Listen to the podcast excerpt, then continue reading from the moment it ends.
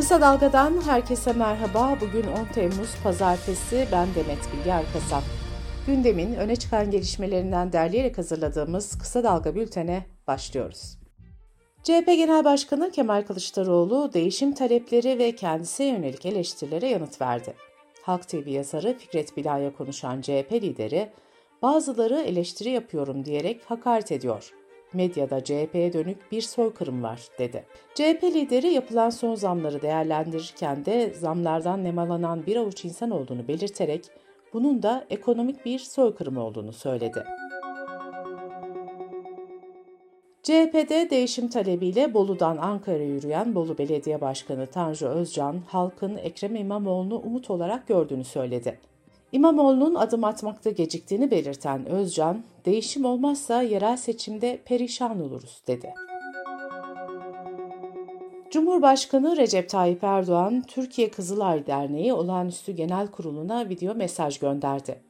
Kızılay'ın Maraş depremlerinde olağanüstü çaba sarf ettiğini söyleyen Erdoğan, siyasi çıkar hesabıyla Kızılay'ın yıpratılmaması gerektiğinin altını bir kez daha çiziyorum dedi.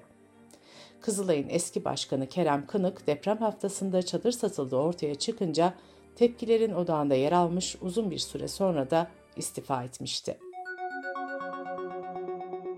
Yargıtay Cumhuriyet Başsavcılığı Gezi davasının tebliğnamesinde Mücella Yapıcı dışındaki tüm sanıkların cezalarının onanmasını talep etti. Başsavcılık, milletvekili seçilen Can Atalay'ın yargılamanın durdurulması talebinin de reddini istedi. Hukukçu Figen Çalıkuşu tebliğnameye tepki göstererek, tebliğnamede hukukun, anayasanın, yasanın adı var ama kendisi yok dedi. Mücella Yapıcı'nın tebliğname ile ilgili tepkisi de şöyle oldu. Benim hakkımda mahkumiyetime yeterli, kesin ve inandırıcı delil yoksa diğer sanıklar bakımından da kesin ve inandırıcı delil yok demektir.'' Adalet Bakanı Yılmaz Tunç, Meclis Komisyonu'nda kabul edilen torba kanunun ayrıntılarını paylaştı. Buna göre COVID-19 izninde bulunan hükümlülerden denetimli serbestliğe ayrılmalarına 5 yıl veya daha az süre kalanlar tekrar cezaevine dönmeyecek. Çevre, Şehircilik ve İklim Değişikliği Bakanı Mehmet Özhaseki yerinde dönüşüm projesine ilişkin açıklama yaptı. Projenin dört kırmızı çizgisi olduğunu belirten Özsaseki bunları şöyle sıraladı. Fay kırıkları üzerinde yapılaşma olmayacak. Zeminde sıvılaşma olan yerlerde bir daha yapı yapılamayacak ve oralar boşaltılacak. Dere yataklarına yapı yapılması yasaklanacak. Mimarlık ve mühendislik hizmetlerinde sıfır toleransla hareket edilecek. Yer bilimci Profesör Doktor Naci Görür ise Bakan Özsaseki'ye şöyle seslendi.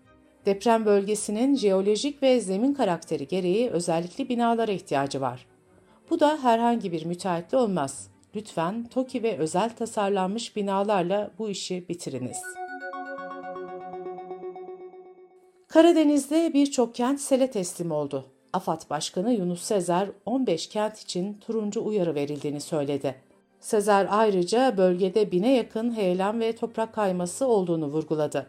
Samsun'da da sele kapılan bir kişi yaşamını yitirdi. Meteorolojinin turuncu uyarısı bugün için de geçerli. Karadeniz'de birçok kentte kuvvetli yağış bekleniyor. Geçen hafta üst üste kırılan en sıcak gün rekorları dünyaya 44 yılın en sıcak haftasını yaşattı. Veriler Temmuz ayının da 100 yılın en sıcak ayı olacağını gösteriyor. Türkiye için de uzmanlardan uyarı geldi. Afrika sıcakları hafta ortası itibariyle Türkiye etkisi altına alacak. Sıcaklıkların 45 ila 50 dereceye çıkması bekleniyor. Sıcaklardan en fazla etkilenecek illerin başında ise İstanbul, Kocaeli, Sakarya ve Yalova geliyor. Milli Eğitim Bakanlığı 2023-2024 eğitim ve öğretim yılı çalışma takvimini duyurdu. Buna göre ilk ders zili 11 Eylül'de çalacak. Birinci dönem ara tatili 13 ila 17 Kasım tarihleri arasında yapılacak. İlk ve orta öğretim kurumlarının tatile girmesiyle birlikte emlak siteleri satılık özel okul ilanlarıyla dolmaya başladı. Milliyet'teki habere göre bazı ilanlarda sadece okul binası satılırken öğrencileriyle birlikte okulu satışa çıkaranlar da var.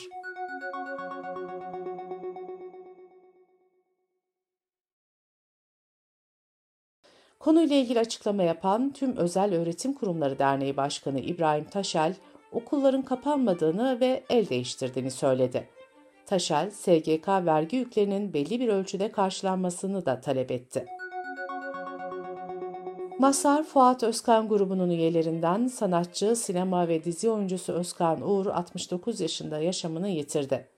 Özkan Uğur'un cenaze töreni 11 Temmuz Salı günü saat 11'de Atatürk Kültür Merkezi'nde yapılacak.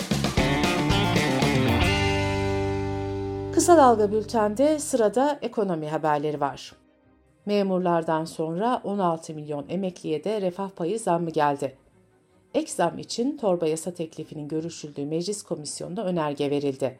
AKP'li milletvekillerinin verdiği önerge kabul edildi. Önergeye göre EYT'liler dahil tüm memur, işçi, esnaf ve çiftçi emeklilerinin Temmuz dönemindeki 6 aylık zammı %25'e çıkarıldı. Ancak önergelere göre %25'lik zam 7500 lira olan en düşük emekli aylığına uygulanmayacak. Bu durumun nedeni ise kök aylık hesabı. Emekli zamları sadece kök aylıklara yapılacak. Örneğin kök aylığı 6 bin lira olup hazine desteğiyle 7500 lira aylık alan emeklinin kök aylığına %25 zam yapılacak.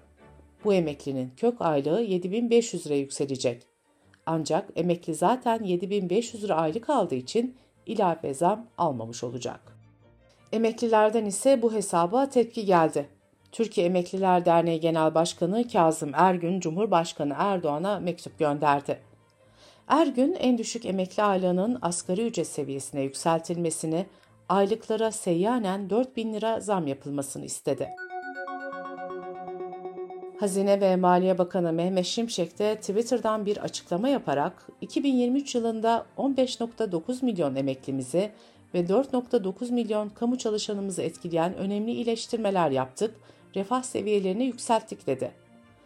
Bakan Şimşek mesajında bütçe açığının kontrol altına alınacağını ve mali disiplininde tesis edileceğini belirtti. Şimşek mesajına şöyle devam etti. Para politikasıyla maliye politikası arasındaki uyumu pekiştirerek Merkez Bankası'nın enflasyonla mücadelesine destek vereceğiz. Cari açığı azaltacak adımları atarak ülkemizin risk primini de düşüreceğiz. Cumhurbaşkanı Yardımcısı Cevdet Yılmaz'la Hazine ve Maliye Bakanı Mehmet Şimşek, Katar Emiri El Sani ile görüştü. Yılmaz görüşme ilişkin fotoğrafları Twitter'dan paylaşarak özellikle savunma sanayi ve enerji alanlarında işbirliğimizi derinleştirmeyi hedefliyoruz dedi. Dış politika ve dünyadan gelişmelerle bültenimize devam ediyoruz. Birleşmiş Milletler İnsan Hakları Yüksek Komiserliği Ukrayna'da 9177 sivilin hayatını kaybettiğini, 15 binden fazla sivilin de yaralandığını duyurdu. Raporda sivil kayıpların %61'inin erkek, %39'un ise kadın olduğu belirtildi. Çocuk kayıplardan da %57'si erkek, %42'si ise kız. Rapordaki veriler Rusya işgalinin başladığı 24 Şubat 2022 ile 30 Haziran 2023 arasını kapsıyor. ABD'nin Ukrayna'ya misket bombası tedarik etme kararına dünyadan tepkiler geldi. Rusya, ABD'nin kararının çaresizlik ve zayıflık göstergesi olduğunu belirtti. Karara İngiltere ve İspanya'da tepki gösterdi. Misket bombaları çok sayıda küçük bombadan oluşuyor. Geniş bir alanda hedef ayırt etmeksizin öldürücü olabilen bu patlayıcıların bazıları ise hemen infilak etmiyor. Daha sonra patlama riski bulunan bu bombalar onlarca yıl özellikle sivil halk için büyük bir tehlike oluşturuyor. Ukrayna Devlet Başkanı Zelenski, Türkiye ziyaretinin ardından Rusya ile yapılan esir takası gereği Türkiye'de kalması gereken komutanlarla birlikte ülkesine döndü. Kremlin'den bu duruma tepki geldi. Kremlin sözcüsü Peşkov, mevcut anlaşmaların ihlal edildiğini söyledi. Sözcü ayrıca NATO zirvesi için hazırlıklar sürüyor ve tabii ki Türkiye'nin üzerinde de epey baskı var dedi. NATO zirvesi salı günü Litvanya'nın başkenti Vilnius'ta başlayacak. İki günlük tarihi zirvede önemli strateji konular ele alınacak. Bunlar arasında NATO'nun gizli askeri planlarının onaylanması, İsveç'in üyeliği ve Ukrayna'ya verilecek güvenlik garantileri de bulunuyor. Üyeliğe davet edilen ülke sıfatıyla İsveç'in yanı sıra Japonya, Güney Kore, Avustralya ve Yeni Zelanda'da zirvede liderler düzeyinde temsil edilecek. Ukrayna Devlet Başkanı Zelenski de zirve için Vilnius'ta olacak. Cenevre'de yapılan iyilik için yapay zeka zirvesine insansı robotlar da katıldı ve birer açıklama yaptı. Yapay zeka robotlar affetme, suçluluk, zevk, hayal kırıklığı, incinme gibi duygulara sahip değil. Toplantıya katılan Ayda isimli robot, bilinçli olmadığını ancak insanların neşe ve acıyı nasıl deneyimlediğini anladığını söyledi. Ayda, acı çekemediğim için mutluyum dedi. Sofya isimli robot ise insansı robotların insanlardan daha iyi liderlik yapabileceğini belirtti. Bültenimizi kısa dalgadan bir öneriyle bitiriyoruz. Gazeteciler Sedat Bozkurt ve Ayşe Yıldırım CHP'deki değişim tartışmalarına odaklanıyor. Politik Esti kısa dalga.net adresimizden ve podcast platformlarından dinleyebilirsiniz.